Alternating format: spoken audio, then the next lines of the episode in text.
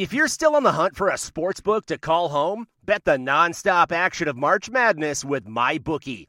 Enter bracket contests for a chance to take home prizes of up to $25,000 or pick from a huge selection of straight bets, props, and odds boosts. Whatever your style, MyBookie makes it easy to play your way and get paid. Sign up now and take advantage of our generous welcome offer to score a massive first deposit bonus of up to $1,000. All you have to do is claim promo code MADNESS50. But the fun doesn't stop there. Get up to the minute odds, free bets, and expert predictions to help you decide who to put your money on. The best part about MyBookie, you can bet on anything, anytime, from anywhere. Use promo code MADNESS50, that's MADNESS50, to secure your limited time welcome bonus today. This is Husker Online, your authority on Nebraska athletics. Well, I want to get the right guy in here that's going to help us uh, turn the page on, on special teams and improve there. Um, I think if we if we were better on special teams, I think I probably would have won a few more games around here the last year or two, and looking forward to trying to identify the right guy to come in and, and really get our guys bought into special teams and improving some of the areas that we haven't haven't been good enough. And I'm really thankful to Rut for what he came in and, and helped us with, uh, and wish him nothing but the best. And, and we're in the process right now of trying to find the right guy to come in and, and pick up where he left off. And we're back here on the Husker Online Show. Sean Callahan, Robin Washut, Nate Clouse, as you heard. Scott Frost on the Husker Sports Network talking about the opening now they have on special teams and – um, it was official this past Friday, a week ago, that Jonathan Rutledge and Nebraska parted ways. I can tell you, it was probably about a month or so that he had known. I think his time was up. It wasn't like it just came down the pipe. I mean, I don't think anybody disagrees at all that the special teams approach by Nebraska last year it just had too many holes in the ship. I mean, there there were some improvements like Connor Culp did a great job as a, as a field goal kicker, um, but you know, other than that there weren't many bright spots. I mean, your long kickoff return on the year was 29 yards. Your kick coverage team had Cade Warner and Levi Falk trying to make tackles downfield on Aaron Cruickshanks. I mean, there are just too many things that just didn't work well. And they've got to take on a more hands on approach. What does that mean, guys? I, I truly think you're going to see a full time assistant coach become a special teams coordinator. How do they get there? They're going to probably have to shuffle the staff or move something around. And that's kind of what we're waiting on here. And this doesn't have to necessarily be made like immediately. I think they've got time to like sift through this. Um, but I definitely think they're working on that right now as we speak to try to figure out how they work this special teams thing out. They need to. Uh, Scott's exactly 100% right that if they were better on special teams, their record is significantly different than what it is uh, over the first three seasons. I, I mean, you can go back and like reel off five, six, seven games that were specifically lost because of disastrous special teams, whether it be 100 yard kickoff returns or multiple missed field goals or uh, botched punts or, you know, muffed punts or whatever it may be. Uh, the the lack of execution on that that element of the game has been a glaring issue for Nebraska for far too long. And you know, two years ago, they kind of had to patch that that element of the game together uh, with Jovan Dewitt's situation. You know, the whole staff had to try to uh, come together and, and kind of fill his void in practice. Then they tried to go the analyst route, where still you're relying on full time assistants to have to take over special teams on the actual practice field.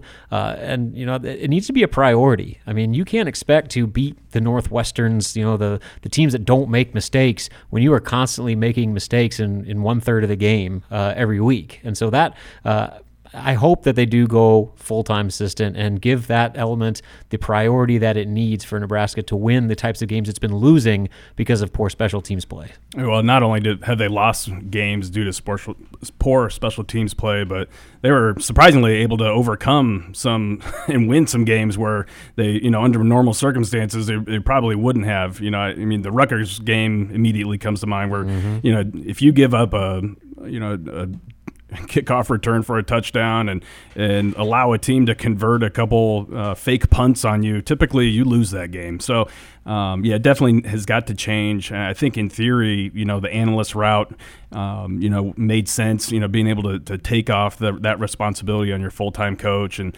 let an analyst kind of to you know coordinate everything behind the scenes, but you know, when you aren't able to be hands on as the, the the guy coordinating those units, it's just it makes it so difficult. You know, I'm sure there's a lot of things that got lost in translation uh, when you're the the analysts trying to teach the coaches and the coaches trying to teach the players. Mm-hmm. Uh, so I, I mean, I do think that we're going to probably see Frost have to go the full timer out here. I go back to a year ago when the opening happened with Jovan Dewitt. Uh, they clearly wanted Mike Dawson back, and that was done immediately. I mean, I, I, think when DeWitt left, Dawson was hired because the Giants fired their staff. Um, pretty quickly last season, and Robert would know that more than anybody because he wasn't uh, wasn't quick enough. but um, they wanted Dawson back. Dawson had been a special teams coordinator in his career, multiple stops, but uh, it became very clear that he knew that he needed to fix Nebraska's outside linebacker position. He needed to help Erik Chinander fix their scheme. Bill McGovern, also a Giants coach, came on as well as an analyst. And between those two guys and Chinander, they really did fix Nebraska's scheme on defense. They figured out a way to utilize personnel. But the casualty was special teams because Mike Dawson clearly did not want to be the special teams coordinator like Jovan DeWitt was. He wanted to focus on the scheme and he wanted to focus on that outside linebacker position. They had Sean Snyder lined up. We know that's a fact now. Bill Snyder was on a radio station, I believe, in Topeka this past week, saying that, yes, Sean was going to Nebraska, but then USC gave him a full time job. Um, so I think that plan to get Sean Snyder, once it failed, they just kind of settled. I mean, Jonathan Rutledge is what he is. He, he he's never going to be, in my opinion, a full time major college assistant coach, but he's a good analyst guy. Mm-hmm. And they they took the halfway approach, thought they could get away with it, and it did not work. Yeah, and again, you can't skimp that that element it's of the a game. full it's a full phase. It is. I mean, and literally, it is costing you wins. And so, hopefully, uh, after three years, you know, the wake up call finally happened that that needs to become uh, a top priority for this offseason. Not only, you know, getting someone here full time, but uh, improving the personnel on that side of the ball. Maybe getting a healthy Daniel Cerni helps with the punting game, uh, and obviously uh, getting back, um, you know, the, the, the kicking game. I mean, obviously there, there's I think that the, the kicking should be better, but you still need more dynamic returns. You still have to be able to cover better, and you need better athletes on your coverage teams to where you're not relying on walk on wide receivers to be your gunners. Yeah, I mean,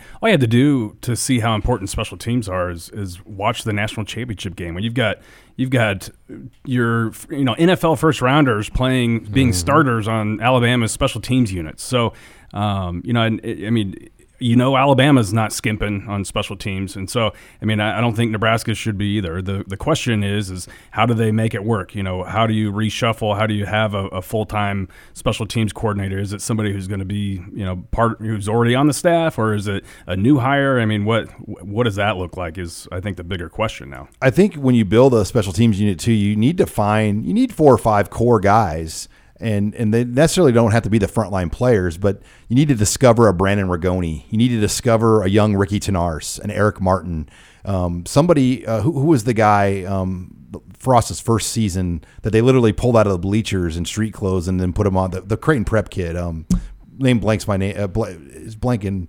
Oh, uh, Stovall. Yeah, Stovall. I mean, they need to find guys like that. I mean, Stovall literally ran through walls Frost's first season. They had respectable special teams that first year after they gave up the kick returns to Troy and Michigan. They mm-hmm. they put Stovall on all the units, and he did help them in some areas. But they've got to find guys that want to be out there. Did, did Cade Warner really want to be covering kicks? Yeah. Did Levi Falk? I mean, I think Levi Falk is a guy that did what he had to do. But is that your best guy to have out there running down to tackle?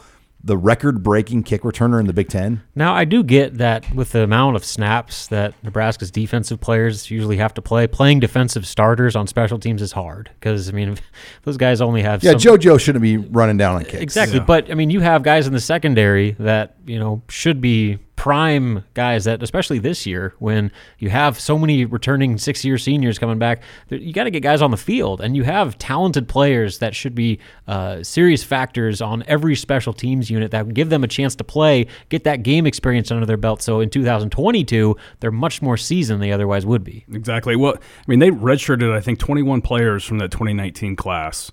And so that theoretically should have been available to to inject some some uh, talent into all the special teams units last year, and, and now all those guys are a year older in the system, and you would think that there's a, a core group of players to be found out of that class, uh, you know, that could really help these these units. All right, when we come back, we're going to shift over to basketball, uh, Nebraska basketball.